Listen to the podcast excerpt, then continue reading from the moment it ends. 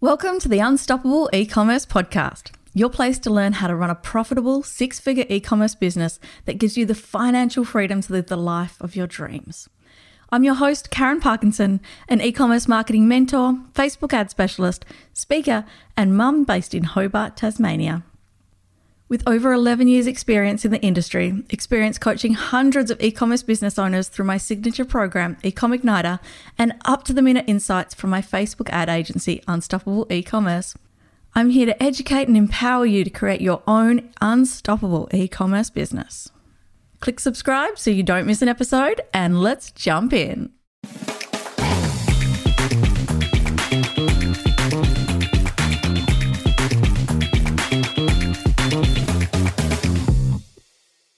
Before we begin today, I'd like to acknowledge the Palawa people of Lutruwita as the first people and custodians here through all of time. The warm, loving feeling of home is felt here, and it's a testament to the nurturing and care you've provided this country for thousands of years. I pay respect to the elders and acknowledge them as the wisdom holders and the teachers of the Palawa community. So, Riz, thank you so much for joining me today. Thank you for having me. It's an absolute pleasure. It's uh, quite a topic when it comes to legal. So tell me, you've also got your own experience with e commerce stores. What does that look like? So, when I was pregnant with my second child, Ella, who's going to be 13 in December, I decided as a side hustle, as we all do, to start an e commerce business selling male grooming products. And I used, uh, started with BigCommerce and moved over to Shopify. It was an incredible learning curve, a very steep learning curve. yes. I have to say, I tried with that business, I tried to do all the things myself, which was a bit of a mistake. Very common one, though. Yeah, but I was very enthusiastic and I more than made up for some of those deficiencies with my enthusiasm and my, you know, my attitude to getting things done. But I loved that experience so much. I wanted to kind of replicate it not the bad experiences, but the good ones. Yes. you know, through setting up with Foundd. So yeah, so I totally understand how e-commerce works, the ah, trying to increase my average order value through different mechanisms, you know, trying to offer free shipping but without cutting, you know, my margins too much, having to stay on top of the numbers and having to stay on top of stock and and then the cl- the customers, you know, you get some fabulous ones and then you get those real grumps you could never please. or the dodgy ones who claimed they never arrived but yet proof that they had and the chargebacks yeah. and oh there was so so much going on there. And then you know being ripped off by people who are teaching you or claim to know all about SEO and how you need to have it and so many things. you really have been in the thick of it and you know all the challenges that come with it. Oh yeah absolutely. With customers who's always around the shipping and the product and you know and with the with the marketing gurus it was always you know you don't know what you don't know right? And and you engage the people thinking you know they're the experts. So and soon soon you discover that you've been ripped off for that seo plan and all the work. And um yeah so there was a steep learning curves there. And also not knowing who to reach out to for support and not having a community yeah. Because when I first started out, as you can imagine, nearly 13 years ago, there wasn't the same level of support Facebook groups that they are now. Yeah. You know, sure. building your own little mini communities. Like there's a fabulous Shopify Australia Facebook group. I don't believe that was around when I started my store. The vast amount of knowledge online since then. Yeah, absolutely. So accessible. So yeah, so there's there's been some big learning curves from that business. Absolutely. Do, do I regret it? Not at all. I learned so much, and it was actually a successful business towards the end. And was this before or after your legal profession? So did you know all of legalities around it? Yeah, so the legalities were sorted. I was doing all of that. Okay. So this was my side hustle. The e-commerce business at the time was a side hustle. So I was still doing full-time legal at the time. So you had the e-commerce store, but all of your legal side of things was completely ticked off. So for a lot of other people listening, it tends to be something that we kind of dig our head in the sand a little bit and we're like, oh, you know, we'll just ignore that bit and hopefully it'll go away. So tell us, as a product based business owner selling online, what do we need to be aware of with the law? So you need to be aware of a couple of things. You know, one is having very, very clear website terms and conditions, a privacy policy, having uh, a shipping policy, refund returns policy, being very clear in those things and not just leaving it within those documents, making sure you've got FAQs around that dotted around, maybe some yeah. reminders in the emails as well. So it's really important from a legal perspective having insurance. So if you manufacture or provide your own branded products as well, having the right insurance is important as well. So there's practical things as well. Complying with, um, you know, uh, the Spam Act. So your marketing emails, just because they sign up to be a customer, doesn't mean they've signed up for commercial emails like marketing emails. So make sure you get the consent. So you're complying, you know, because you can get in trouble for that. So it's really, really important about those things. And depending on the nature of your products and services, you know, making sure you've got the right disclaimers on your website as well, and make sure you provide the ingredients and the product descriptions are clear and reflective of the product. Don't make claims that don't exist, you know, don't make guarantees that don't exist or that you can't back up, you know. So be careful of the language you choose to use and communication, communication, communication. I know that's not legals, but it's so, so important as well. But also, you know, going back to the legal side of things, the privacy policy, number one, it makes you look more professional.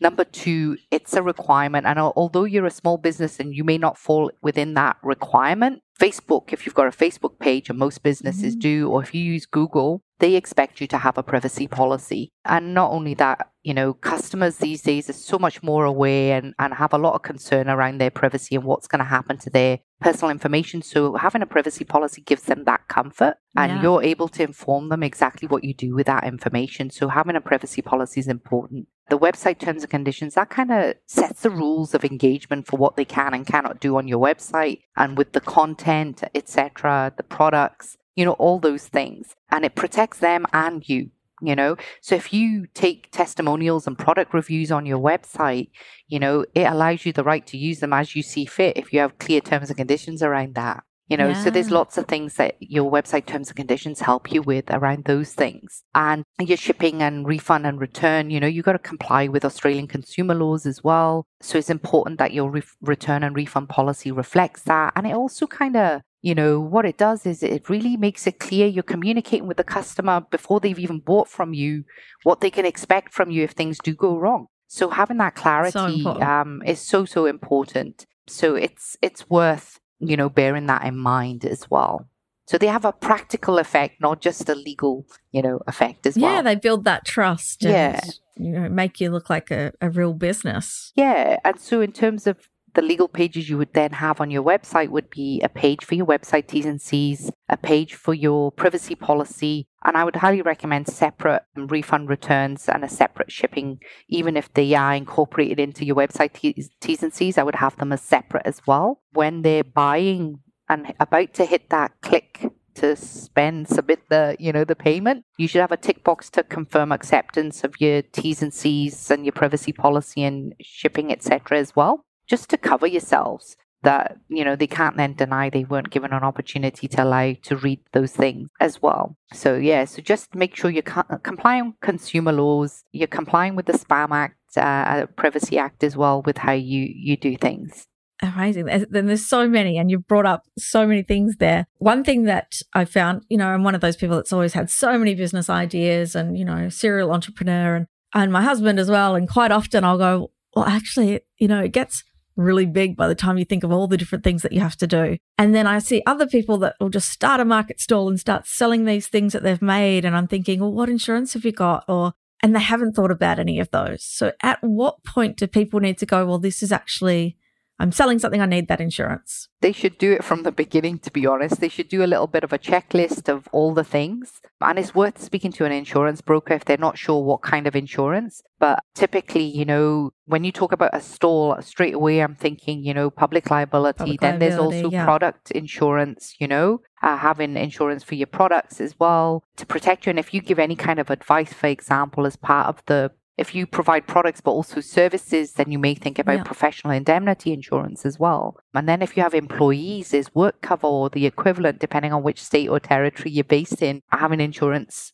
which is a requirement, an obligation on employers. To have in place. So there's lots of different types of insurance as well. And it's worth speaking to a broker rather than speaking to the, the big guns, you know, speaking to Allianz, Yeah. uh, you know, directly or Suncorp or wherever. It's worth speaking to a broker so they can help guide you as to what's the right kind of insurance for you and, you know, what does that look like for your business because it might be uniquely tailored to your business. And now, as well, with us collecting all these personal details online, you know, there's cyber insurance and Correct. There's also, yeah, absolutely. Cyber insurance is becoming a must for businesses depending on the nature of the information they're collecting as well. Yeah, absolutely. So, what's something like just to think of some of these? There's like Shopify, for instance, will give you a free template for a privacy policy, a shipping policy, returns policy, and things like that. Or I've seen where people go, oh, their business is similar to mine. I'll just copy and paste those and I'm sure it's fine. What are some of those big no nos when it comes to either using one of those really basic templates or sort of trying to write your own?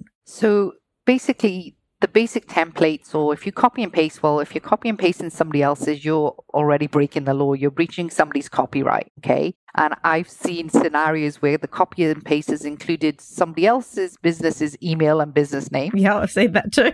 you know, be careful. So you're breaking the law if you're copying and pasting. If you're using basic templates, you know, whilst there's nothing wrong with that, they don't address what you do and how you do things. Okay. And they don't reflect how you run your business. So you need to be really careful about those things when you do that. So you need to make sure that it's detailing who you are, what, how you run things, what, how do you return and refund, but in compliance with consumer laws, obviously. You know, like some businesses offer change of mind within a certain time frame. Do you? You might not, and Yeah. you've just copied and pasted somebody's T's and C's that allows for a change of mind. You know, so you need to be very careful that your T's and C's, your privacy policy reflects how you do things. So if you are using a template, which can be a good way to start, just making sure that it's detailed enough. And I guess with Shopify, for instance, you know, the only difference is either you're in the US or the EU or Australia. And within Australia, like we've got so many different states with different and territories with different laws and things like that. So just being really hyper aware of what's included in there. Absolutely. And and you should go through those things with a fine tooth comb because especially when, you know, customer information's involved or, you know, if you're doing returns and refunds, well what are your you know the grounds for that return or refund on the one hand complying with consumer laws but on the other do you want to offer a change of mind refund or what does that look like if you do is it a 30 day you know I see a lot of like happiness guarantee or satisfaction Yeah. guarantee, but yeah, So what does that mean? What does that mean? And you need to back up any claims you make. If you're going to offer a warranty or a guarantee or something,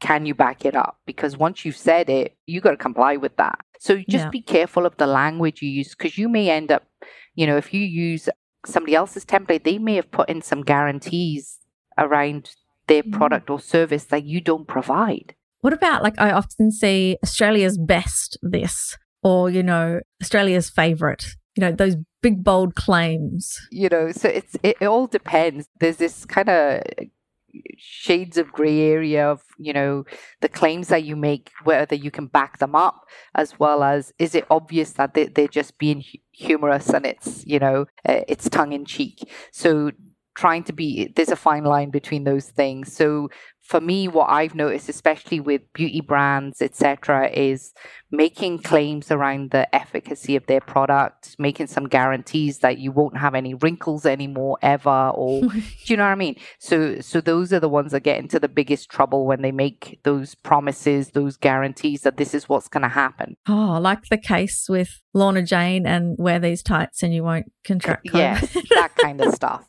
So that's where it te- typically tends to be more trouble. The best and the favorite and stuff you could claim, you know, you you you could maybe potentially a favorite amongst your customers, maybe, you know. So you can potentially those are, are not as problematic as the ones when you make claims like yeah, like that one. It's all case by case, and you need to look at the wording to see, you know, is it tongue in cheek? Is it a bit beyond that? Is it, you know, what are you trying to achieve here as well? So it's a multi-layered sort of look at what's going so on. So that personal Yeah. advice really comes in. So one common thing that my listeners do is run competitions. So quite often it's either like enter your email, you know, ticket in this draw to win a voucher each month, or it might be, you know, um, social media competition encouraging emails or follows on social media and things like that. What do they need to consider there? So, quite a few things. You need to be complying with Instagram, Facebook, or Meta, as, as it's now called, you know, their requirements and put in a disclaimer that they're not in any way affiliated if you're doing it on social media if you are running a competition, you should have terms and conditions for the competition. And look, we have a great blog article on the topic as well with a breakdown. And there's two types Definitely of link up to that one in the show notes. Yeah, you should. You should. And we've also got a, actually we've got a template, and I, and I'm not intended to plug it, but we have one, and you can repurpose that as often as you like. But it's important for the person entering into the competition to know what to expect, what the timeframes are, how long is the competition going to run for, how is the competition being run? You know, is it do I tag a friend and do this? Is there I got to submit something in? What do I need to do to enter that competition? Do you have any eligibility requirements? Is it for Australia only? Is there an age limit? Do they have to be 18 and over? So you need to have very clear terms around that competition and so that there's clarity for the person entering in and they accept those terms. So for example, think about, you know, one of the goals I would imagine a business who's offering a competition and it tends to be the same goal in essence is to either increase the number of followers hopefully get some customers clients out of the situation as well and, and more awareness of their brand their products as part of that, you're going to want to maybe announce the winner. You're going to want to publicize any entrants if they've had to do certain things to enter. You're going to want to use all of that. Once the competition's over, you might want to use some images, pro, um, pictures, etc. around that competition. Do you have the consent of, of those people who entered into the competition for anything they submitted to you? You know, so you need to be careful about all the things around a competition. So having the right terms and conditions is super important because it kind of sets out what are your rules, you know, and what does the, uh, the person entering into that competition has to do in order to be able to win? You know when are you going to tell them if they're the winner? How are you going to tell them? You know all of these things. Who's running the competition is in collaboration with somebody else. And if so who are they? Mm.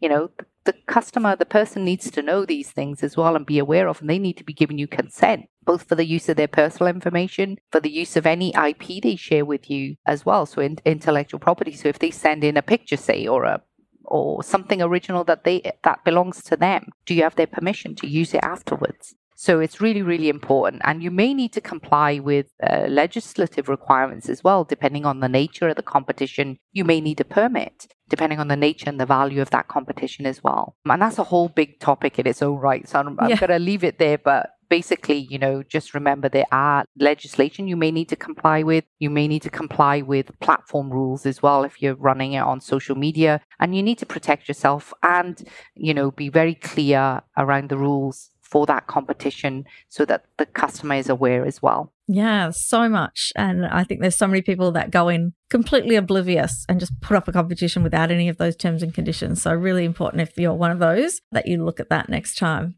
So, one thing I notice a lot on socials is images being shared. So, there's memes with celebrities or gifts that people have made with them. What are we allowed to do and what can't we do when it comes to sharing those images online? Great question. And it depends. So I hate to be the, the person who says that, but I'm gonna say that. It depends. You know, when you're when you're sharing memes and stuff, you're not promoting or you're not saying that, you know, Brad Pitt's associated Brad with your brand. favorite perfume. You know, yeah. for example, you're not uh, saying as long as you're not commercializing, there are different levels and intricacies around this, but it depends on what you're using it for, how you're using it, and whether there's a license to be uh, required to use it or whether it's available to be used as well. It all depends on what the, that image is, what you're using it for, whether you can use it. And not everyone's complying, by the way. I have noticed that. So, you know, you can't use a celebrity's image to promote your products and services. You'll get into a lot of trouble. Okay. So you will have seen um, Mania, the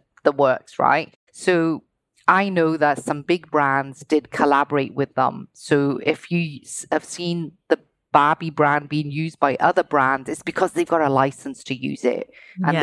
they're they're both benefiting. And there will be a contract. And quite often, it's Barbie the movie, which Correct. is a separate there will license be, to Barbie. Absolutely, yes. So the creators of Barbie the movie would have permission and license rights and all sorts with the owners of Barbie, right? And then Yeah. separately, the businesses, I think ASOS was one of them that comes to mind that did a collaboration. You know, I could be wrong, but I, I think they were one of the ones. But regardless, these other brands will have had a license to use the Barbie name, logo, etc. And without that, they wouldn't have been able to do what they've done. So it was a commercial arrangement. So everyone else who's jumped on the bandwagon, if you've used the Barbie font and what have you, you're basically you're not supposed to be doing that. You don't have permission. Yeah, I actually had a question about that because quite a few people I've seen a, a brand recently, they came out with t shirts, a different word, but in the Barbie font, very clearly, you know, meant to be. I think they even called it their Barbie range. And even like quotes from the movie, like Kenough and things like that. So, big no no if you don't have the license to work with.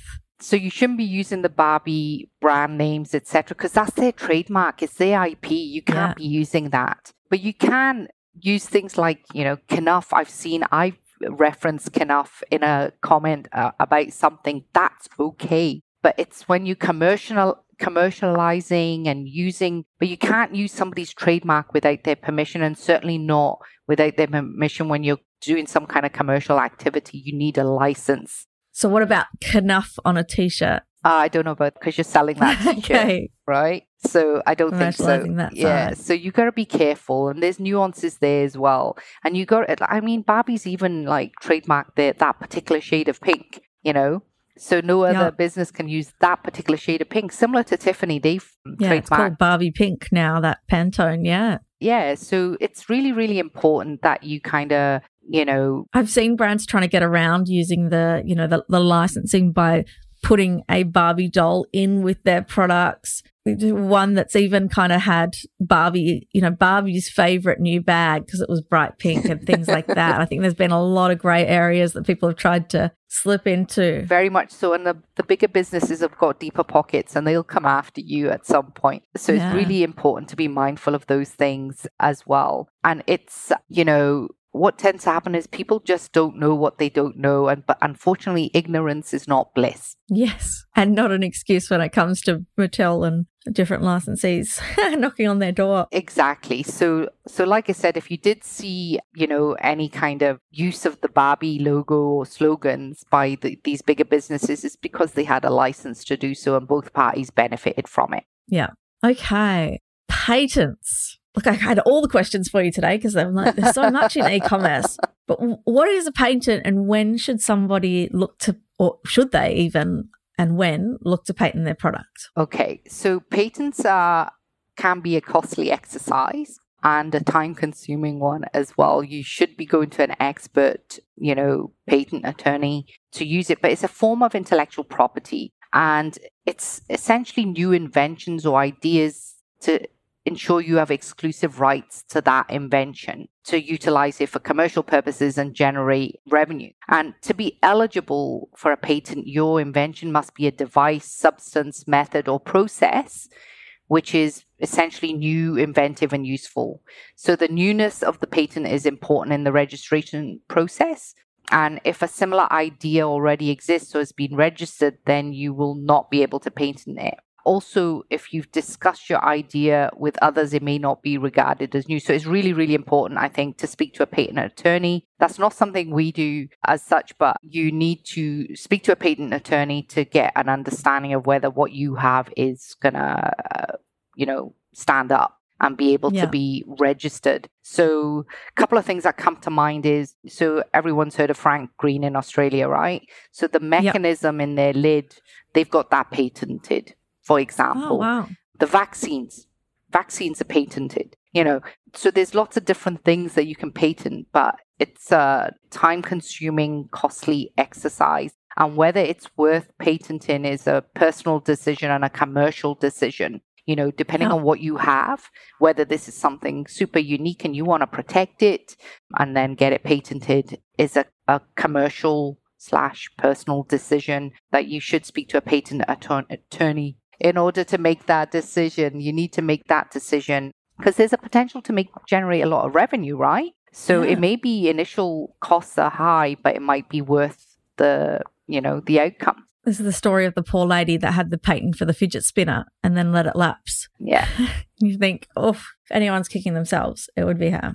Okay. What about products being copied? And I often see these people going, you know, such and such has copied my product or they've copied my brand. Or um, I've even seen where somebody has approached a factory where something's being manufactured and go, can you make it for me as well? And unfortunately, those factories do come out and do that. So, what can people do if that happens? So, it's kind of a tricky one as well. It's a form of intellectual property and it depends on, you know, whether you have, you can protect designs, okay, similar to trademarks and patents, you can protect them. So again, it's got to be something nobody's heard of or seen, or at least the designs can't be public. You need to go through a process and protect that design, and then it's given protection. I, th- I believe it's um five years, and you can protect that design for that period, a minimum. And there's two steps, you know, that that includes the registration process, and then the you get the certification, you know, to ensure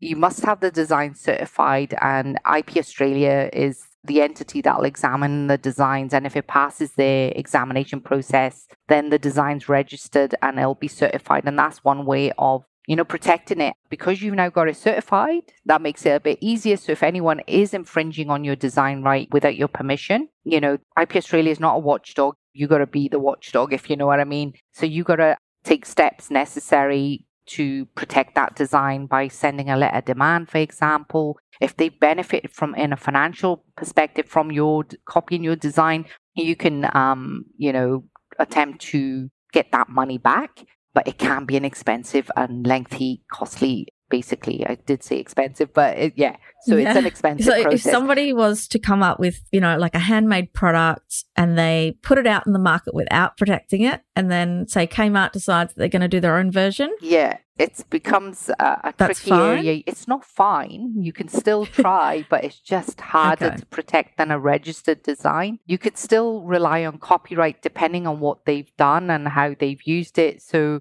there are different ways, but all the ways that involve money basically and can be costly. So you can start with, for example, a letter of demand, and that might work. It might even be a simple email or a DM to the person or the business telling them, hey, that's my copyright, that's my design, or that's my work, you know, my blog content, etc. And you can ask them to stop. If that doesn't work, then you you go that next stage of a letter of demand. You may even go into sort of a dispute resolution process prior to going to court, being the final kind of step if none of those other steps helped. You know, yep. and it depends. So you got to make this decision, you know, is this worth pursuing? Yeah. How much is it going to cost financially, to- emotionally? Yeah. Correct. So you got to make those decisions. So copying your designs is not okay.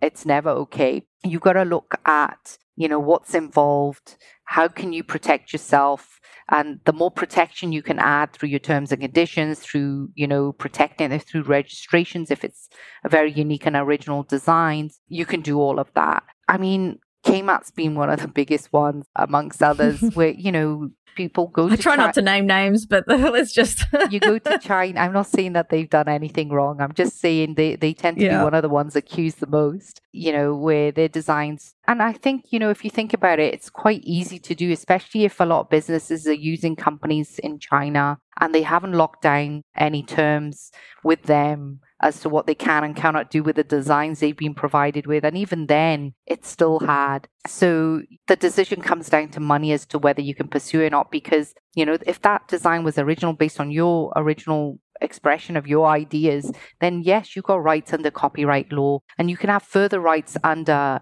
the registration of your design as well. Uh, additional kind of layer of protection, if you like, that protects it and makes it easier. But the cost involved in pursuing it, mm. you know, just to write a letter could be a couple of thousand dollars, you know, and that's not including the back and forth then potentially as well. And that's how the bigger businesses tend to get away with it as well. So what you can do, how you can protect yourself, other than you know do, doing that design registration, is potentially something worth considering because it makes it a little easier. But the other way is making you unique, your brand unique. You know who you are unique, and having you associated with that brand. Do you know what I mean? So Yeah. so now when you look at those People buy from people. So, Correct. yeah. so if you think about Frank Green, aside from their patented technology, they've made that particular shape and those colors synonymous with their brand. Yeah. You see one of their cups and you know that that's Frank Correct. Yeah. So it's making your product, your service synonymous with you, and nobody can replace you. Yeah. And people, in my opinion, these days buy from people. And so if you can make yourself a standout in your own way, and you know, and do try, I'm not saying don't protect yourself, but make you need to make the decision is it worthwhile pursuing? And there's things you can do to mitigate some of those risks from terms and conditions with contracts with suppliers and manufacturers from registering a unique design that hasn't been shown anywhere you know you can do these things but if somebody's determined to do some the wrong thing it it's then a decision of can i afford to chase this up Yeah. Okay. One last question for you. Good. What's something that most people are doing wrong online?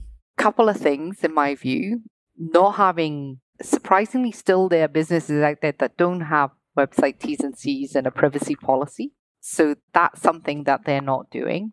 The other is sending marketing emails to people who have bought from them rather than consented to Yes. be marketed to. That's a big one. So you should always have you know if you've got a pop-up and most e-commerce businesses if you don't then you're not really an e-commerce business right? Yeah. so when you have a pop up on there, there should be, before they click that button, a little notice tick box to say, hey, we're going to be, when you sign up to this email here, we're going to send you marketing emails Yeah. and you can unsubscribe at any time, by the way, but this is what we're going to send you. And you'll give, you're Yeah. allowing them the, to make so- an informed decision. They can make that decision. Yeah. and if they buy from you, you can add in a consent there as well Yes. to say, hey, you know, we would love to send you marketing emails. Would you be happy for that to happen? So I'm not saying send the email for the order confirmation and not ask or or- or in that journey somewhere when they're buying only to not ask. Ask, but don't send them something if they haven't ticked and consented. So that's really important. And that applies also to SMS as well. You know, so making sure that you are compliant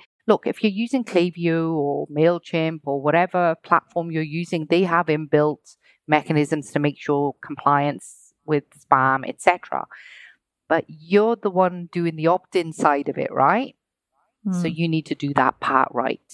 So you need to make sure when they opt in, they are expressly opting into marketing emails at the time of purchase or through your ClickUp option. So you got to be clear with the ClickUp option, you know, that pop up. You know, if you're not offering just getting what you've asked for. Correct. It's got to be more than that. So you're not just saying, hey, I'm giving you 10% if you sign up to my newsletter and leave it at that. You need to like have the link to your privacy policy. Say you're going to be sending them future map promo emails, however you want to word it, but you got to make sure you get that consent. And uh, definitely just to be very, very clear when they buy from you, but they haven't signed up via pop up to your newsletter, you do not set, add them to your newsletter. They have not given you permission. So you need to make sure you get that permission. And you can incorporate that into your shopping cart experience potentially. You know, just be careful of how you market. If you got the consent. It still happens a lot. You know, I teach Klaviyo and Shopify and they integrate beautifully, but there's still a lot of people that I'll buy from. And then all of a sudden I go, thanks for joining our email list. I'm like, hang on, I did not check that box. Yeah. So yeah, there's still a lot of people online doing the wrong thing around that. Yeah, so that's one of the biggies. And like I said before about the website T's and C's and stuff, you know, you've got to be able to set the rules of engagement for your website and let customers know what they can and cannot do. And also put yourselves in their shoes. If you were buying something online, what would you want your experience to be? Would you want to know how long it may take? Never guarantee shipping, by the way, because you can't. It's Mm. not in your control. But give them approximates, give them the links to the third party providers if necessary. Being very clear, you know, around your shipping, being very clear around your refunds and returns, you know, how they can contact you, you know, being clear around those things, adding them uh, like breadcrumbs throughout your Yeah. website on like your FAQs, you know, whatever's important. Think put yourself in their shoes. What would you want to know before I buy? You know, I'm on this website. I want to buy this product. What do I need to know? So, really important to communication. Whether Yeah. it's a contract, a website T's and C's, it's how you communicate it is important because the last thing you want is for a customer to be surprised that they can't refund in certain circumstances because you didn't put your refund policy on your website or you didn't make it clear enough. Yeah. Set the expectation from the beginning. Correct. And breadcrumb it. Don't just leave it at the policy on your website. I hit that on my website. They should know. Yeah. Yeah, exactly. Always, always breadcrumb it. Such good advice. I think this is the first time, Riz, that I've written a full page of notes while interviewing you. I'm like, oh, oh, oh, oh, I'll write that down. I'll write that down. So thank you for dropping so much knowledge today. That's so important, all of these things for your brand. So if you're listening and thinking, I haven't got that in place, where can people find you and how can they, you know, dot their I's and cross all their T's? Absolutely. So I pretty much live on Instagram. So it's at Foundd and it's Foundd with two D's, F O U N D D, legal. And uh, website's the same URL and it's dot com. Great. We will link up to those in the show notes for you as well. And like I said, I've got some great blog articles on a number of things that are relevant to e-commerce businesses, including the competition T's and C's and talking about refund policies and what like. Um, and as but you've well also as, got some amazing templates. Yeah, templates. So we've got e we got an e-commerce kit, which is one of our best sellers. Actually, that includes shipping and return and refund policy, along with a user guide, PDF version, and a video version as well, walking you through a few things in there and a couple of freebies. I think, if I recall, a little mini extra checklists to help you complete everything and understand what you need as an e-commerce business. Amazing. Yeah, and we've got a number of other free resources as well. So knock yourselves out. It's really, really important to get things right. For example, I've just recently moved over to Klaviyo and I'm getting an expert to help me settle in properly. And then I'll go in and double check that everything works the way I want it to work. So, Yeah. you know, doing the right things from the beginning, setting the right foundations is so, so important. It really means that by being proactive, you are save, actually saving yourself money in the long term. Just think about that. Imagine if you had to be reactive constantly. Number one is exhausting. Number two, it's stressful. And number three, it can cost you a ton of money. Yeah, we don't want that at No. all. So thank you so much for your time today. It's been such a value packed episode. And I will link up to the e commerce kit where people can get that checklist and also to your socials. So make sure that you give Riz a follow and the team and make sure you're on top of all of your legals online. Thank you so much. No worries. My pleasure. Thanks for listening to this episode of the Unstoppable E-commerce podcast. You can find all the show notes and links that I mentioned on my website at unstoppableecom.com forward slash podcast. If you're ready to take action and grow your e-commerce store into a profitable six-figure plus business, join me inside Ecom Club. Ecom Club is the community for women in e-commerce looking to learn, connect, and grow. You get full access to my signature training program, Ecom Igniter, as well as next level support inside our private support group with weekly live calls, monthly guest experts, and quarterly planning workshops. Find all the details now at unstoppableecom.com forward slash club. See you on the inside.